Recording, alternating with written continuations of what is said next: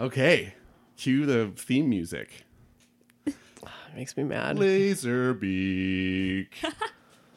I just feel like you don't need this. Like I don't need you to think this well of yourself because know, it it's been a really- me at a disadvantage. It's in- been a really good confidence booster. Our for me. negotiations, that's I a feel like problem. I got a leg up on Dessa now. Is there Listen. something we could do to balance that in his personal life? anyway,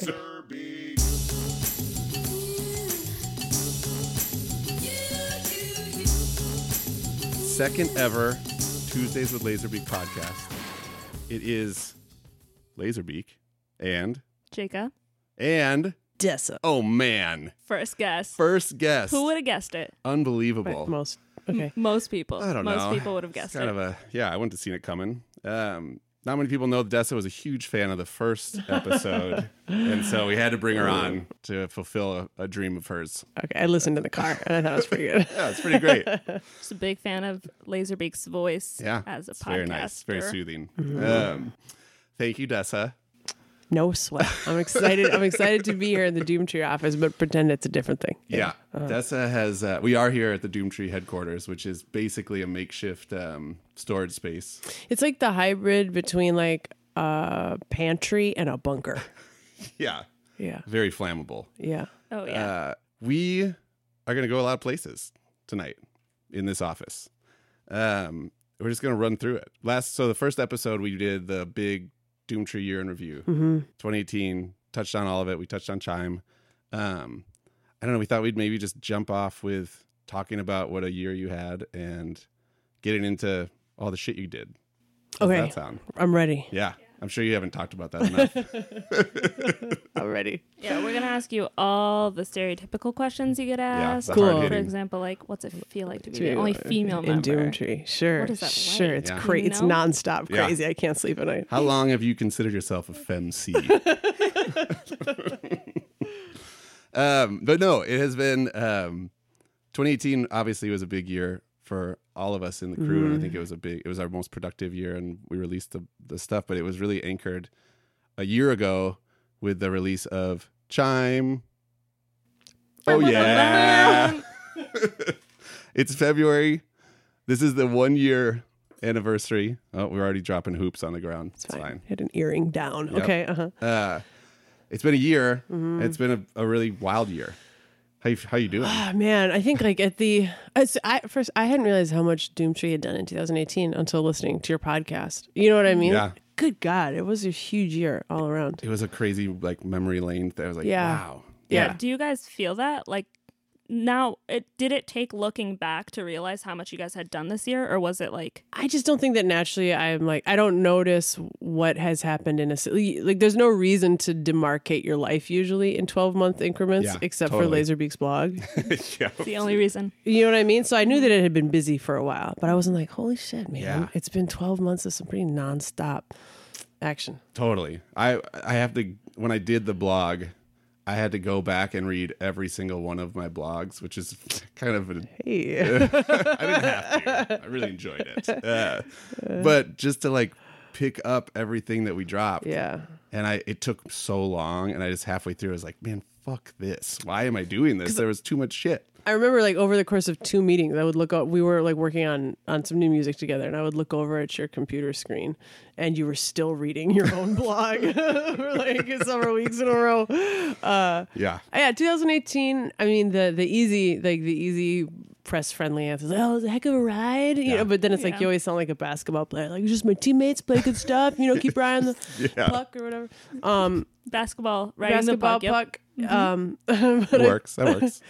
But in real life, I feel like I'm proud. I'm super proud of 2018. I never want to have another year like that again. It was Yeah. just it's just too hard at the very end, and uh, and obviously it's like there's no because of the job we're in, and there's so many live performances. Like it's never appropriate to just um, be honest and be like, I vomited backstage, you know, because everybody paid their 22 bucks. So you got to put on your rad show, your very best.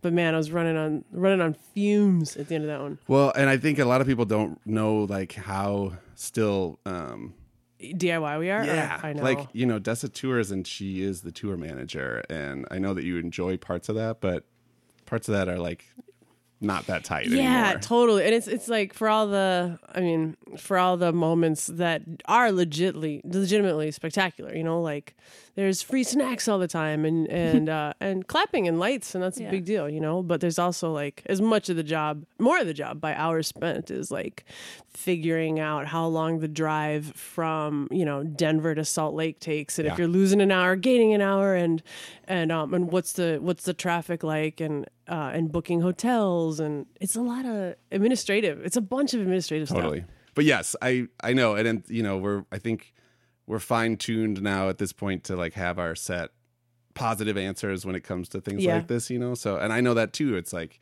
it's always like, yeah, it was awesome, and oh my god, I'm so thankful, and th- those are very true They're things. both but true.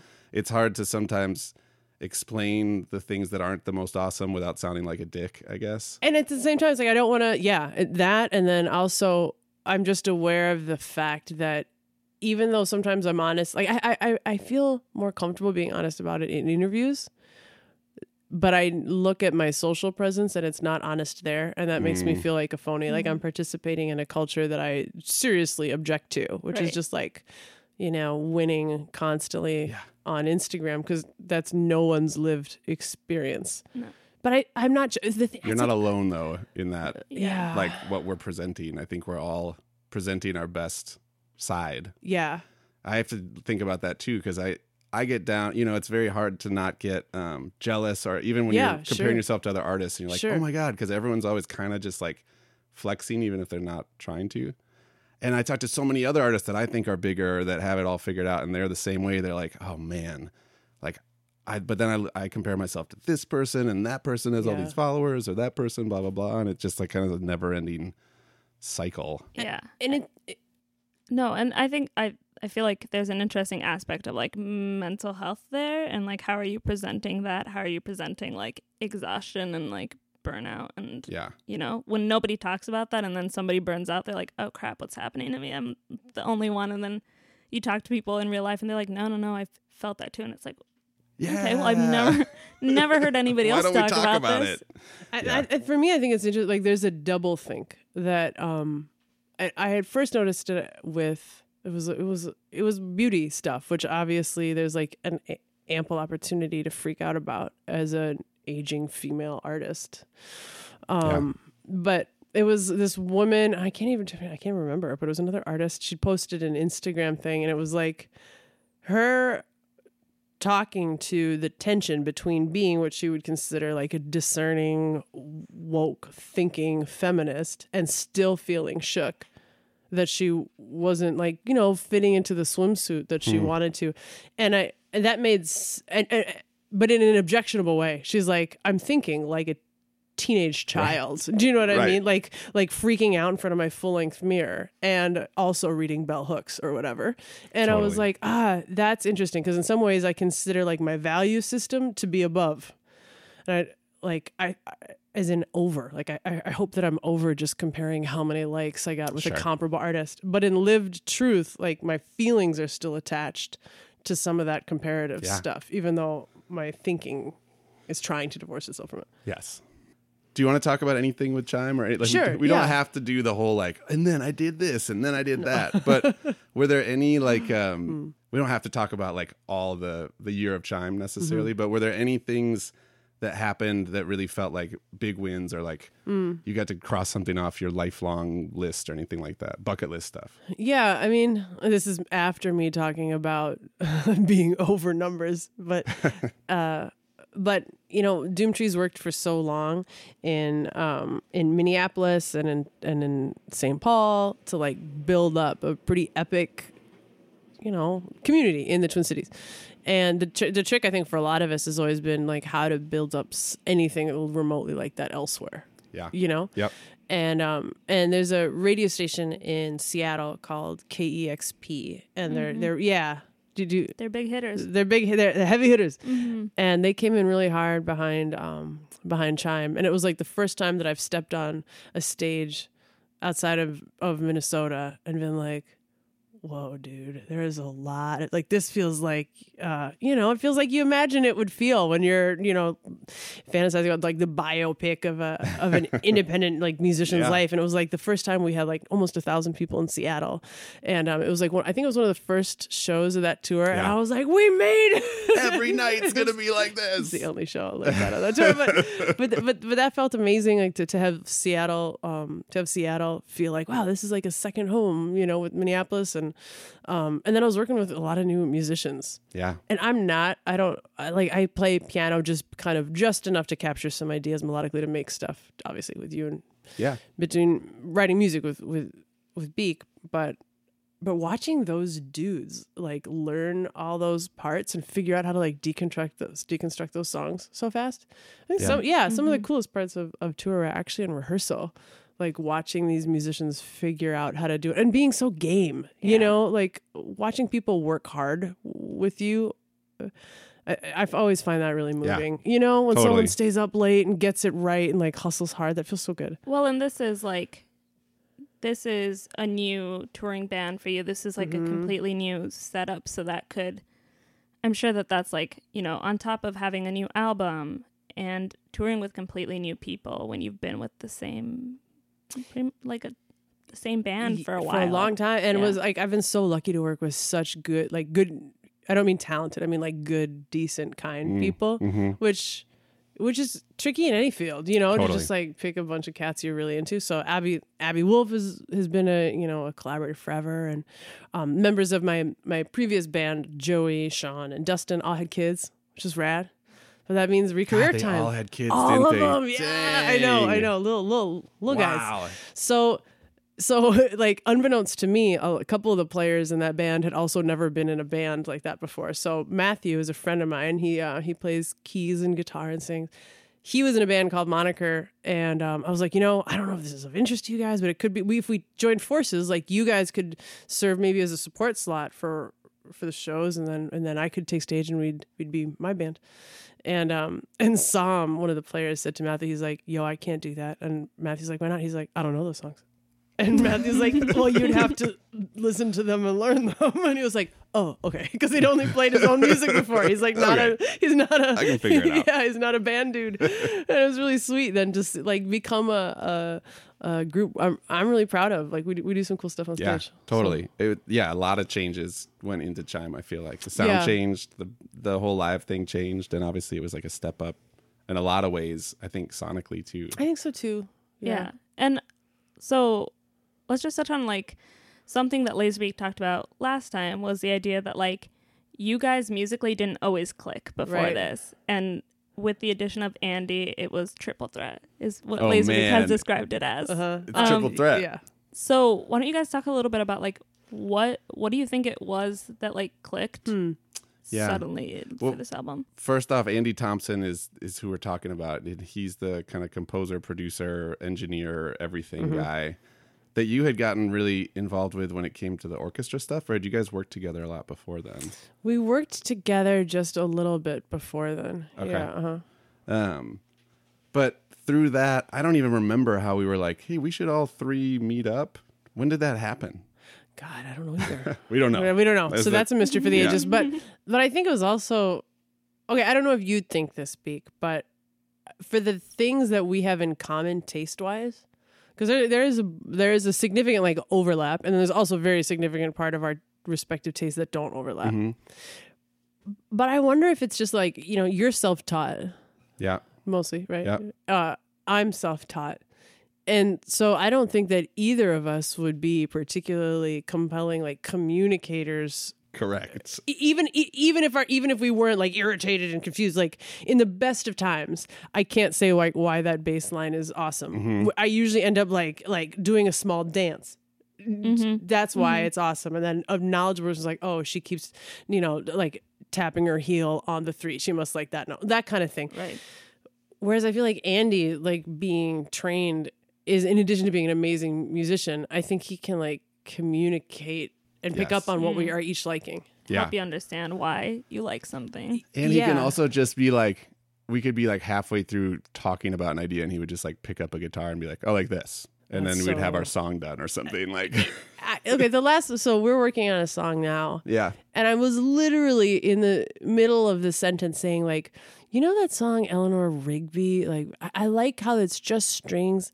I was thinking maybe we could have a br- and then like while I'm saying the word bridge, like Andy is playing the composition that I've almost done describing, which is a really It's different skill set than. Yeah.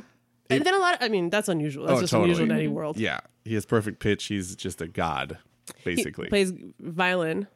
Yep So do I, but not well. wow well Wow. Jeyca plays No, violin but not not well. Like don't don't ever ask me to help with Like I think you we're don't gonna- want to battle. Andy I've, no, I I've played for ten years, and I like Oh. I think I hit my peak senior year of high school, and then I just kind of like I kept playing. Like I played up until like last year, and then Yeah. I, but I just got worse. Huh. like I feel like I hit a plateau, and then I was like, uh, I'm doing that with cooking right now. That sucks. is it I'm bad losing. Is it not I- going I, well? used to be pretty good. yeah i've had some really delicious meals in your apartment. Not anymore.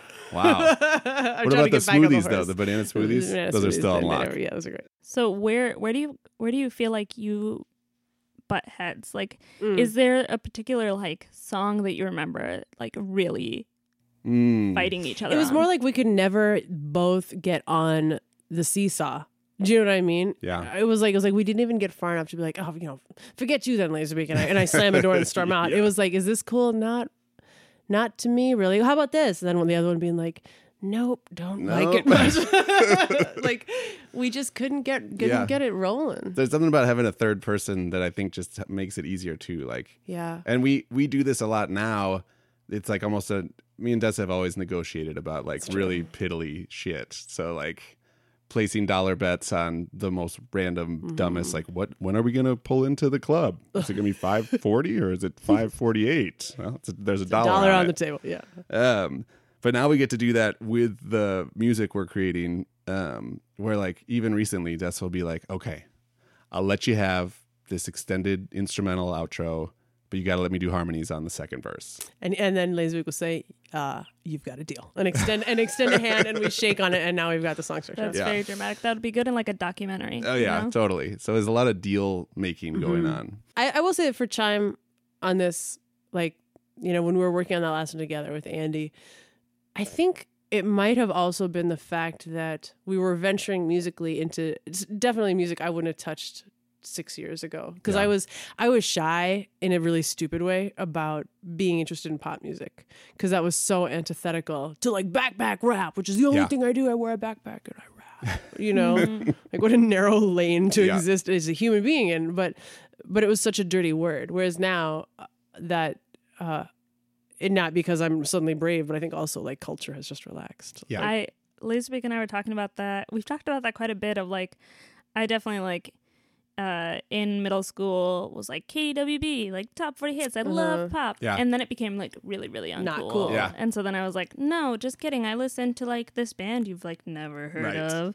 And then and then I've like come back around to be like, I really love Britney Spears. Here's why this song Totally. is perfect. It's weird too because I just feel like in general culture we're all like opening up to uh, what we like that's popular. It doesn't feel maybe that's just I'm not in touch with like a, a younger demographic, but it doesn't feel weird to say guilty pleasure as much as it used to. I wondered. I feel like we used to have to choose. Yeah, Like, are you a punk rock kid, totally. or a pop kid, or or whatever? And now I think you're allowed to be. I don't know. Just in, like it's not. It's not necessarily shorthand in the way that it used to be for total cultural membership. Yeah. And maybe fashion still is, you know, like the kind of clothes that you wear do sort of indicate if you walk into a coffee shop what kind of person you are. At least they inform people's opinion of you, you know?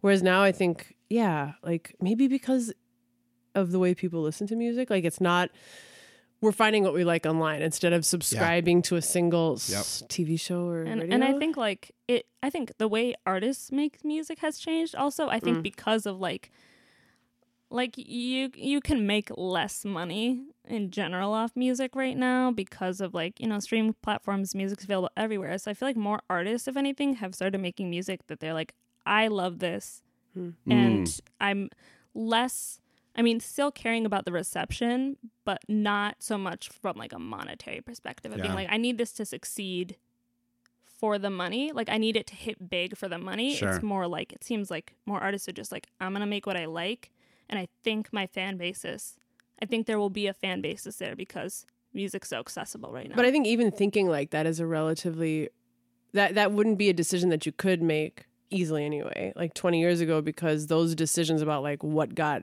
released. Yeah. That was a mediated call by an A&R rep. You know, like the idea that a musician could be like, "Oh, this is the kind of music I want to make and will be released" instead of like a musician pitching a demo to a record company and then having to work with Yeah. the decisions that a producer makes who is hired by the record company. I was in a conversation with Joe Boyd, who's the dude who did like a bunch of Pink Floyd stuff, and cool, it was rad. Yeah. And uh, and one of the things that he said that was like a small mind explosion to me is he was he he's like a little crotchety about it, but I think he had a point, which he was really mad and bummed that like as a producer, his the role that he used to serve has changed so much. Because he's like now used to be record record companies would hire Yeah. producers, and now artists hire producers. And in my head, I was like, as it should be.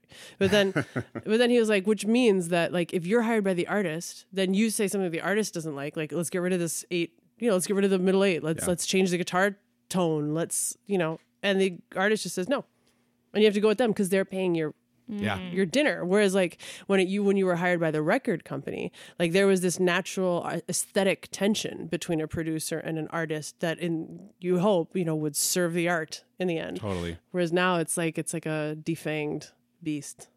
Well, okay, and then I wonder, like, for you guys, with you know the music landscape is changing, and I don't know about it from like the artist perspective, but like, how do you how do you measure success now? Like, what what is your measure for like a successful? I mean, I, I, I think that I measure it in like disappointingly conventional ways. I Yeah, mean, like album sales. Al- album sales i would also say like it's like maybe if you imagine a chart that looks like a stock market chart right with like a squiggly line on it that it's like if you imagine two or three squiggly lines i look for the point of overlap so like if one of those lines is how much money did i personally make well that's important you know like allows me to do other things and and even just finance other cool art projects pay rent um the other thing being like okay well how many people bought the record because that's a thing that people really care about But the other thing is like how many, you know, how, much, how many like human beings did you touch or, Yeah. or move or communicate with in some important ways? Like finding the spot on the graph where all three of those things are are optimized. But the cooler answer would be like, you know what?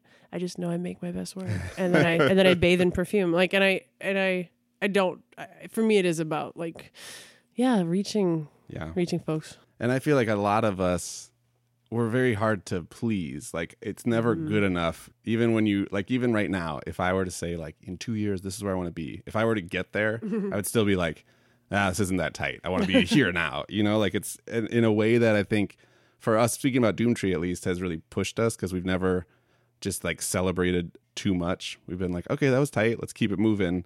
Um, but I don't know. It is really hard to.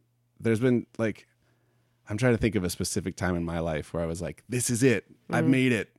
Incredible. I remember like an A and R person who worked at Interscope that that wanted me to send beats as they were starting to like sign a bunch of rappers of that era, like Wale and Drake and all that stuff. And I got a beat that got like it was like one inch away from landing on a 50 cent record when 50 cent records still mattered. And getting to that point, mm-hmm. I was like, this is it.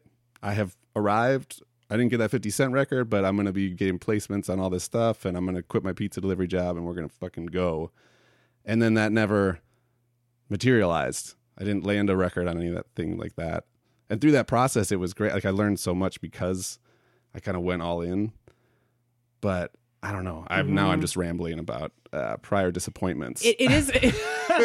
which I tend to it do. is it is amazing like by the for career artists it's as much as like if you were going to sit around a table with like eight other indie artists you know you don't know and you're just kind of making conversation let's say before a show starts you know before you have to take stage it is funny how that could be absolutely like a round robin conversation at a table that's amusing is what are what were your close calls? Because i think almost every career artist now is like this is the time that i was supposed to open for michael jackson. This is the time Yeah, you know what i mean? Yeah. and like these incredible like just just razor thin margins of of of near misses because there is it is just so project based you know that in a in a year like if you're working um and more in like a corporate like environment where there's more security you can kind of guess like what direction is is up and and how the year will probably unfold barring the death of the CEO. Like you know what success is and where to go. It's you know up a ladder with like defined steps. Whereas it's like I think every month you can have a huge loss and a huge, totally unexpected win. Yeah. It's just really uncertain. Do you feel hmm. like do you feel like when you're working on crew records is it harder to keep each other in check because you're all kind of Oh man. scrambling or It's probably why we don't it- work on crew records that often, to be honest. I think I think crew records were challenging for me very much just because of my own. Probably everyone would have a different answer. The reason that they were exciting was because like you're working with all these talent, like n- the ideas that all other six members of Doomtree would bring to the table. Very rarely would they be an idea that I could have ever brought to the table because we are really different. So that was cool yeah. uh the thing that was challenging about it for me anyway is like you know i like i like um i'm a, I'm a, I'm a slower writer. I think me and cecil are the slowest ones for sure. And and so probably i just felt shy and a little embarrassed that the guys and because it I, think it is a male thing although i know that's broad strokes but um in the culture of men that i was in uh when you are excited about a rap song and you're winning, like you fly that bandana, Oh, yeah. like we're killing it over here. That's what you got. oh yeah. like, oh, yeah. You bang on the table. Uh, and, I mean, yeah. people, it's it's like you're literally working side by side, except one person is ba- is pounding the table Yeah. and like, oh, I'm killing it, I'm killing it, you know, like, and you're literally trying to write. So, so probably I felt shy, and then also, you know, just just trying to find out like that that good balance of like making sure that your shit is how you want it and being able to mm-hmm. cede control and, and make room for other people's visions and and and I, I know that I struggled with that a little bit. But of course it's some of like the the dopest shit to be a part of and the most intoxicating mm-hmm. tours like that's my youth and I feel so much more educated about people and about men. yeah. right now music what do you listen Ooh. to and what's guilty pleasure good right now Yeah. Me and Dessa have had a long going like text thread of where we're just like, everyone else will make fun of me, but I really like this. I know. it's I usually know. like Kesha or Uh, some like God, that last like Kesha prayer one. Oh, that was so good. It's funny because I feel like a lot of times we'll like the same record, but have like you'll like the fast, funky song, and Yeah. I'll like the slow joint. yeah. I would say right now, um, oh, what is his name? Dominic Fike. Oh yeah. I sent you that photo. I definitely so Lazy Beak and I have a meeting to work on new music tomorrow with Andy. yep. I was stuck on my my one of my homework assignments was to write a bass line. Was stuck and ended up like learning how to play this man's like who looks like a 16 year old child on his on his album cover like trying to figure out a piano version that I could play like transcribing Dominic Fike. So I would say that that stuff is really catchy to me. Like the lyrics are not masterfully rendered, but it's not a tune that runs on lyrics really. That's Yeah. that's rad. Um Sasha Sloan I haven't heard that. that's the one. Remember, it's Oh, the one, the play it fall. That was the one that you and me and Andy listened to. You're right. Which is for me, it was like, why is this good? Because I know it's good, but I couldn't tell you what element is making it magical. Because it's a it's a piano line that like you can play one handed. Yeah. A child could play. Yep. The mm-hmm. melody isn't hard to sing. So why is this so tight? And I remember Andy just turning on being like, when it's the right one, you can listen to it for hours. And then like he, he does every once in a while. He just like turns around like a mystic and says some shit that's like a tautology and then goes back to playing. Yeah. And then we make fun of him behind his back. Yeah, yeah. It's 'cause you great. incredible What are you listening to? I well, I lo- I love Ariana Grande. I don't even know if that's a guilty pleasure anymore. I feel like Not she anymore, is man. like she is it. i have Yep. so few guilty pleasures anymore none of them are guilty I don't think I don't think we do that anymore. Yeah, as maybe we're much. done. Guilty pleasures Guilty. are canceled. It's just pleasures now. just pleasures Just pleasures of the Constant pleasure. of the ear. Ah, um, I want to talk about. yeah. Let's talk about Whitney. Oh, Well, and Ariana Grande, honestly, I feel like I'm not going to compare her to Whitney, but there's something in the way that she effortlessly sings and even the way that her like upper lip moves and the way that she smiles when she sings mm-hmm. that reminds me of Luther Vandross.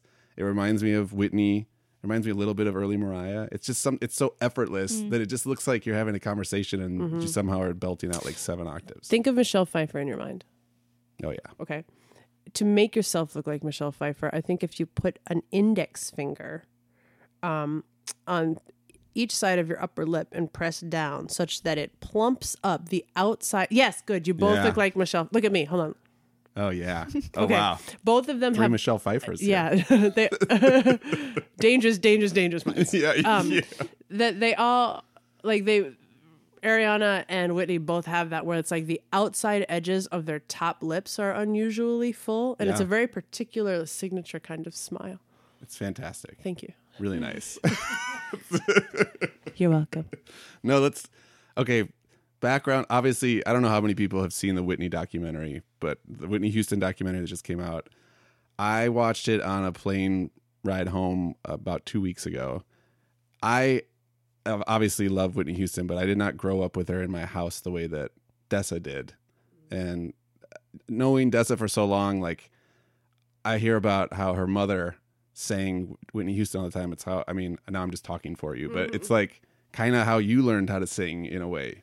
And it was also just like I mean, obviously Whitney Houston is like is a, is just a physical entity. You know, was a beauty for the ages. Um, but but my mom when she was young, like they just happened to have the same hair, and they both have a lot of teeth. And my mom has a really big smile, and their eyes are kind of similar. So when I used to sit with the Whitney self-titled record in my lap, like it just looked like um, family. Uh, for people who see me, I'm very light skinned. Um, I'm half Puerto Rican. The Puerto Rican side of my family. Some people are very light like me. Some are medium brown. Some are very from some are very dark skinned. Puerto Rican is like there's enough genes all mixed up in there that you just get a lot of really interesting mixtures. So like That's why I'm pa- pale, very Yeah. pale.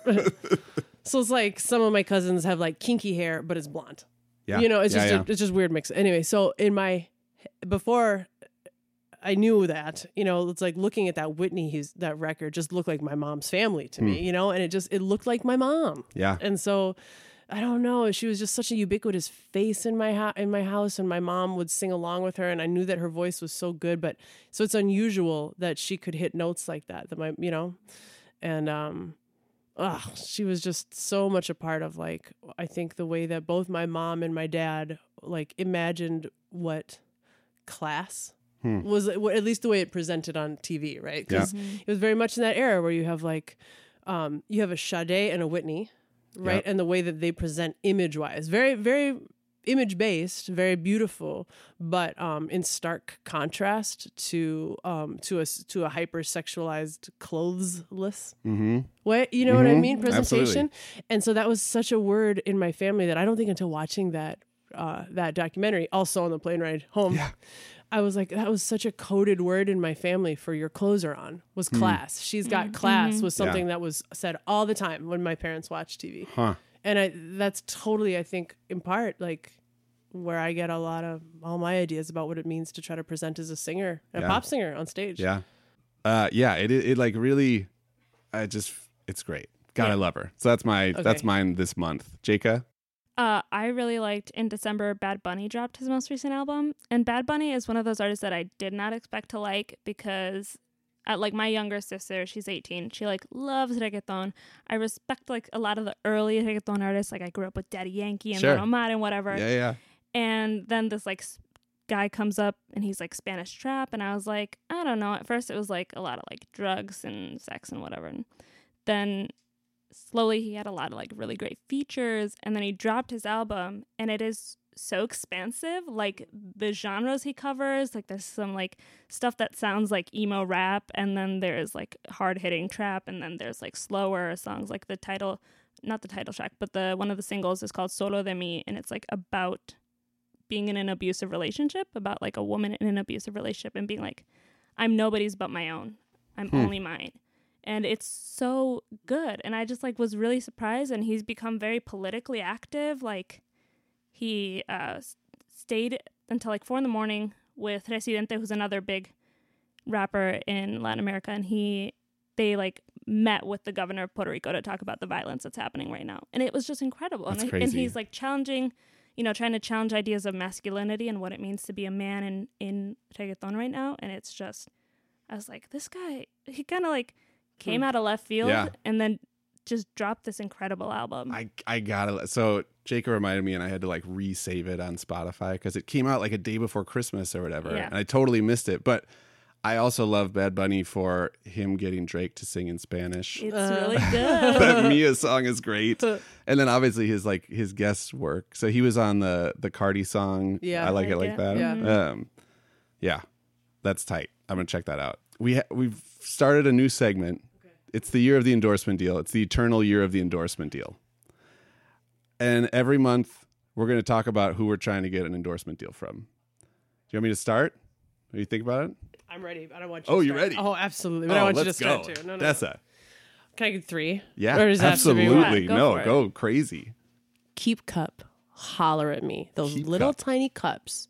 They're like eight, you know, eight ounces. They're like, uh, like one of the one of the drags about being on tour is that you make so much waste. Yeah. You know what I mean? So if you're like e- even an armchair environmentalist, you feel like a jackass because there's just like a trail of paper cups and plastic bottles behind you. So there's this keep cup. I have it like on my person at all times, and it's like a little um, glass tiny cup that you can have like a cortado or something in. So it's like a little like espresso drinkers thing. Yeah. I love that thing. Um, keep cup, shout at me. Also, like like Rosetta Stone. Wow. Come on. That's a no-brainer. Come on, Rosetta Bef- Stone. before the yeah, before the uh, before the next like European run. Videotape myself every week, learning, track progress, Yes. use it Yes. in the country on stage. Wow. Come on, Absolutely. that's a, that's a campaign that's like ready to go, It's ready done. to rock. Also, lastly, uh, Touch Note. This is me, this is me trying to not be like I've got their first seven inch, but it's an app where you take a picture, and then you can write a little note that is then sent off as a real postcard. So I started doing Oh, it. Yes, cool. I started doing it like two or three years ago, and I was like, "What a great way for my mom not to be so mad at me when I'm on tour," you know. And uh, and I feel like for somebody who's traveling all the time, that's like Yeah. a great. It's a great tool. Oh man, I feel like we could co-brand all of these together as like the Dessa tour package. I'm ready. Yeah. Let's go. So I'm leaving in April on the next one. So yeah, any- yeah. anytime. Mark your calendars. And, and also pilot pens. Shout out! I do it every year. Oh, yeah. Never heard back from them. Yeah. I've got four of them in my bag right now. Pilot pen, best best pen a girl can pen. Uh, for twenty two dollars, I will be your lifelong spokesperson. Wow. I just really love the brand. I would like to counter that with my own endorsement deal with Cross Pens. Is my- Wow. I got a Cross pen. I spent a little money, Give me that pen. and because I spent a little money, I have not lost this pen.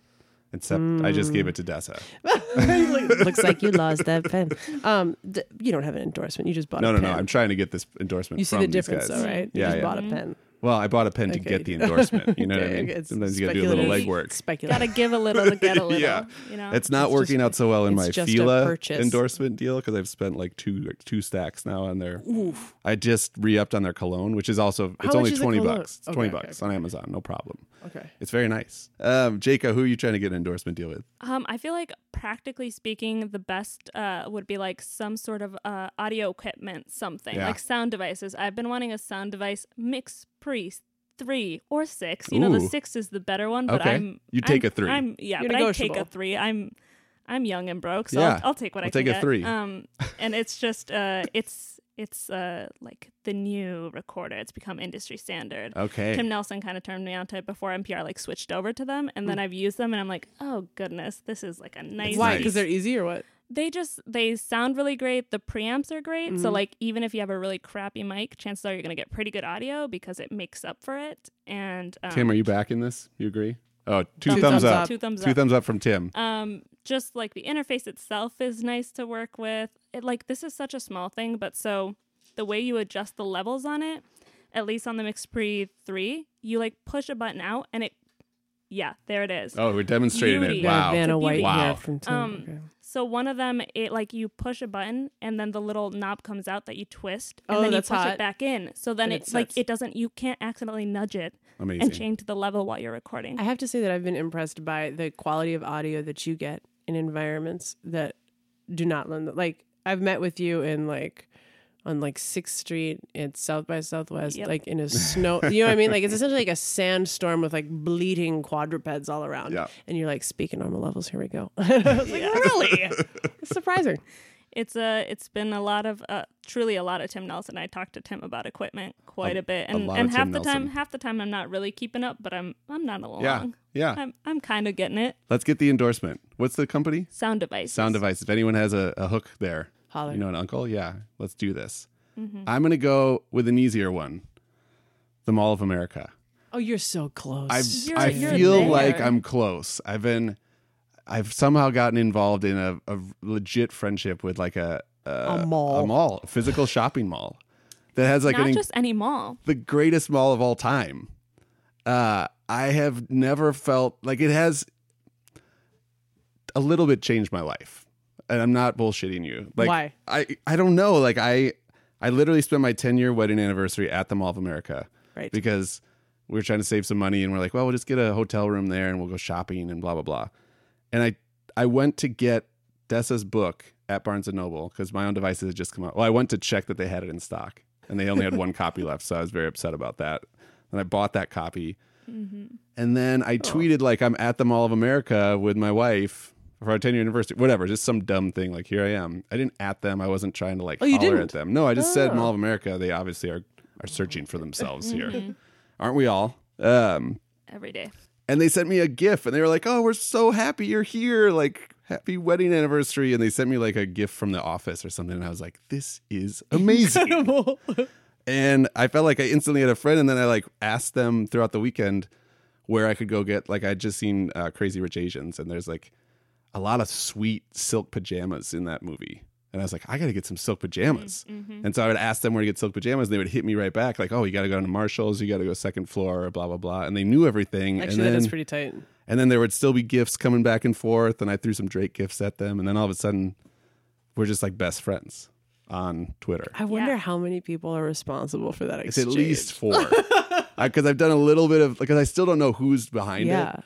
But they did. They sent me on like a, they sent me on a hunt for like free, like I got a gift bag with like free rides. Anyways, Did I you love use them all guys. already? Did you use the Nope. rides Cool. already? Really? I got so many that I still have more to go. I I'm not trying to on a- brag here. I want to go on a ride. yeah, I'll take you guys on a ride. Great. Absolutely. Okay. okay. The I just took uh, Penny on the SpongeBob ride, and Mm. I screamed so loud it goes straight up. Um, yeah, I have I have younger siblings, and so I my dad had like year memberships for them at at It Nick can't Universe, snoop which. Oh. yeah, which is it's Oh, Nick wow. Universe now. It's Nick Um, Universe, Dessa, please. Um, Okay. it, it went through a few different iterations, but now it's Nick Universe. But um, and like I just like I well I thought that was balling out. I was like, dang, It year is long balling passes, Dad, already. Um, and so I would go with my younger siblings because I have a five year old and a three year old sibling. Okay. And so I'd go on like the kids ride with them. Mm. And I was like, I used to be able to do rides so much better than I can now. and now anything makes me dizzy. Yes. Yeah. But it's still so much fun. Like I still like I'll, I'll go on any roller coaster. Oh man. I'll do it. Well, I'll bring a band for you next time because Yes. it is just outrageous. I will say the log chute really fucks you up. It will That's get you the flume. very wet. Right? Yep. Yeah, that one we were is. drenched for Yeah. sure. But I'm trying. So hashtag daddy dates. Mm-hmm. I've been taking my kids once a month on each one of them on a Solo? solo dad date. So Mm. I should say that I have three kids. So one month is one kid. Next month is the second Mm. kid. Next month is the third kid. Why'd you decide to do that? Is it to like make sure that you your relationship is Yeah, it's because like they when we're all together, no one gets like solo time, and I wasn't getting solo time, and I felt like that was a way to like do something fun and really get to like talk to them because we're all like, and you know, there's three of them. They're like vying for attention all the time. Yeah. Um, Also, that plays so well into their. They have a marketing campaign of like Toddler Tuesdays where they're like, bring your kids here, like spend time with your kids here. So you're like, you play really well into I'm that. playing right into it, and I need to. Uh, if anyone has a knows the Mall of America better than I do, I would love to become the brand endorser for the Daddy Dates hashtag. Let's make a commercial.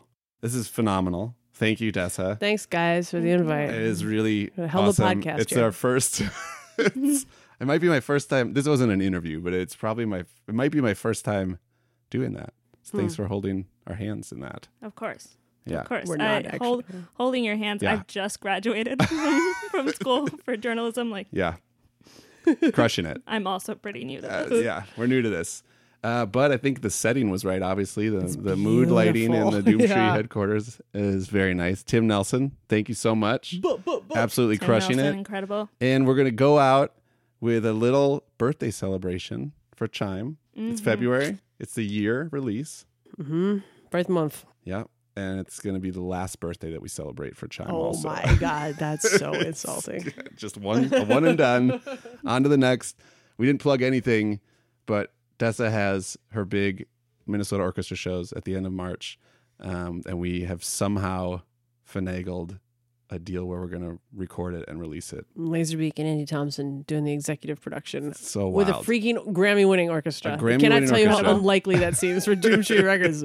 We live in boxes. oh my god yeah look at all these boxes we're going to make an album with an orchestra it's going to come out in the fall So that's what we're doing. We're me and Des are literally going over to Andy's house tomorrow to finish up a couple new songs and get ready for this shit to go down. New So stuff. Pray for us. Yeah. Bam. Okay, thank you, Dessa, very much for coming in. First guest ever on the Tuesdays with Lazerbeak podcast. God bless you. hmm How we doing, Jacob? We're doing great. And we're going to pivot. We're going Ooh. to pivot back to Luther and Luther Beak. Oh, I like it. Jacob did create the hashtag Luther Beak hashtag. There there was somebody who tweeted they're like Jacob beat me to the punch with that. Yeah. They're like I was just going to say it and then she said it and I was like thank you. I did I did have quite a few days on you but yeah, exactly. Uh, very powerful. I will say I didn't see the hashtag Luther working with the picture of like the emoji of Idris Elba. Did you notice that? yeah, I did. If you type in Mhm. hashtag Luther, Mhm. it's kind of cool. Um, little off brand for me maybe, but uh, you sh- you should get Twitter to do like hashtag Luther Beak and a little picture of you. yeah, picture of me, Mhm. Crystal Daddy. So it's February. Uh, that means that Luther, my new solo album, first solo album in seven years, Holy God, uh, is coming out February 15th. We just dropped the second single a little while ago called Ready. Um, and first, I just want to say that I was super scared and nervous, and I haven't done a solo album in a long time. And so, and I've kind of been sitting on this one for a little bit. And it's been really awesome. Like the, the response has been sweet. And thank you to everyone that has just been like, yeah, this is different, but this is cool and supporting it. Um, and for supporting this podcast, because that also was announced on the same day. I was very um, It's been crazy. vulnerable. It was a vulnerable day for me, and uh, I'm just really appreciative of the response. So, anyways, thank you for listening to this thing, and thank you for listening to the solo music. Um, second single was called "Ready," and I think it was the last song that I actually made in the project, and it was like um, I wanted something like as chill as it could possibly get, and so this one kind of felt like as chill as it could possibly get for me. This is as chill as I get Slowed it down. yeah, exactly. Calmed it down. Exactly. Um, and there's a lot about, like, when I think about what this record is to me, it's the first thing I've done in seven years. And what's happened in that time is I had three kids.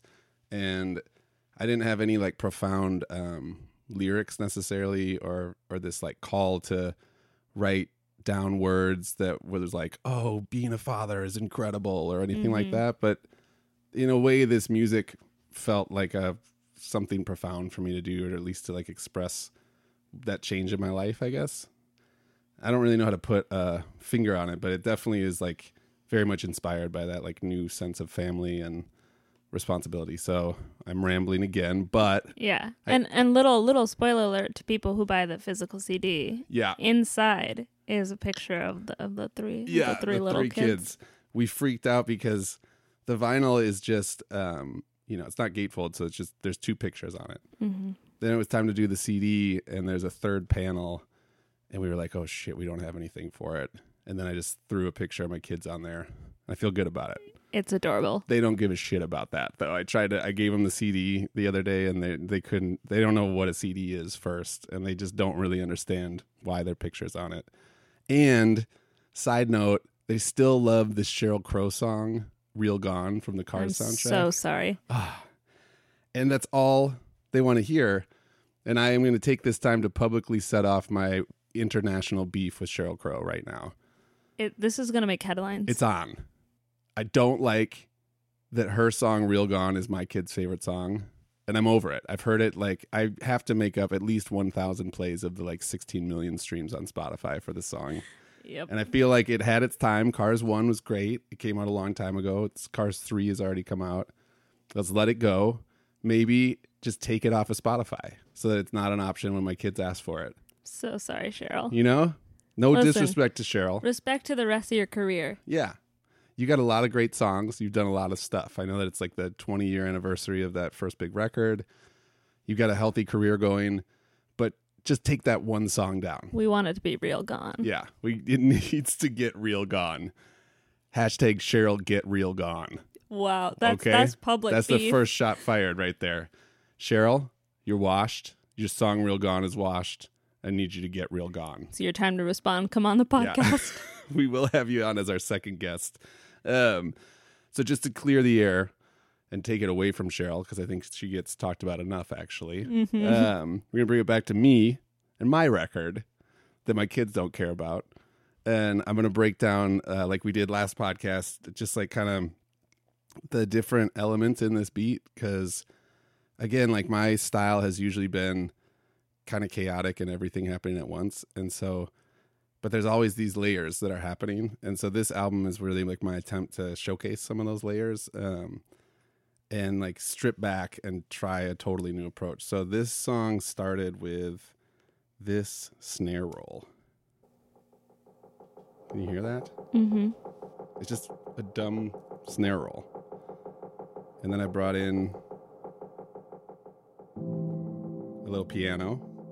And it was like, okay, we're going to really chill this thing out here. And there's like a little pulsing kick that comes in. And to me, this was like, okay, this is the vibe. Um, and we started to bring in like different percussive elements. There's like some breaks, some little percussion, some shakers. Kind of like this is my process, basically, just like layering and layering, um, bringing in clicks and more kicks, and then a string line that comes in, and like a weird. I don't. I name all these things very. This is just called club thing, Yeah, it makes sense. right? I, I hear which one you're. club thing. You're saying, for sure. And then there was this vocal that I pitched way down that just said I'm ready, and I like that. For some reason, it just feels like I like to get epic with shit, and it feels like uh, some like old man being like, "I'm ready, motherfuckers. I can die now," or whatever. Wow. the message of Luther. yeah, like bring it. Uh, I've lived a great life, and uh, and so whatever for whatever reason that just like really resonated with me. Then there's bass and there's crashes, and then the the one thing. This was one of the rare times where I pulled back and I I made the beat bigger, and we decided to scrap the big end part, and it has this like. I know that's not a whole lot more, but that snare progression um, was supposed to be how the song ended, and it just felt unnecessarily triumphant, which I'm usually all about. Mhm. That's kind of my whole aesthetic, Right. unnecessarily triumphant. Um, and so we just decided, and shouts to Ryan Olson, who kind of like walked me through this and was like, "You don't need that section. Not every song has to explode at the end." And so instead, what we did is, what I did, me. Give yourself the credit you deserve, Beak. Yeah, exactly. I'm ready. Um, what I did was I just got to pull up the last sequence here. It's going to be great. You're going to love this. Okay, so the thing that we did differently um, was instead of going crazy with that snare and just like making it unnecessary, um, I just kind of like came up with a different thing that would feel like an outro that's totally a different beat that just kind of is like a palate cleanser and went chill. That's my 2019. Go chill. Yeah, that's know? it. You're ready. Hashtag Luther Beak. Hashtag I'm ready. Hashtag go chill. Hashtag Sheryl Crow. Get real gone.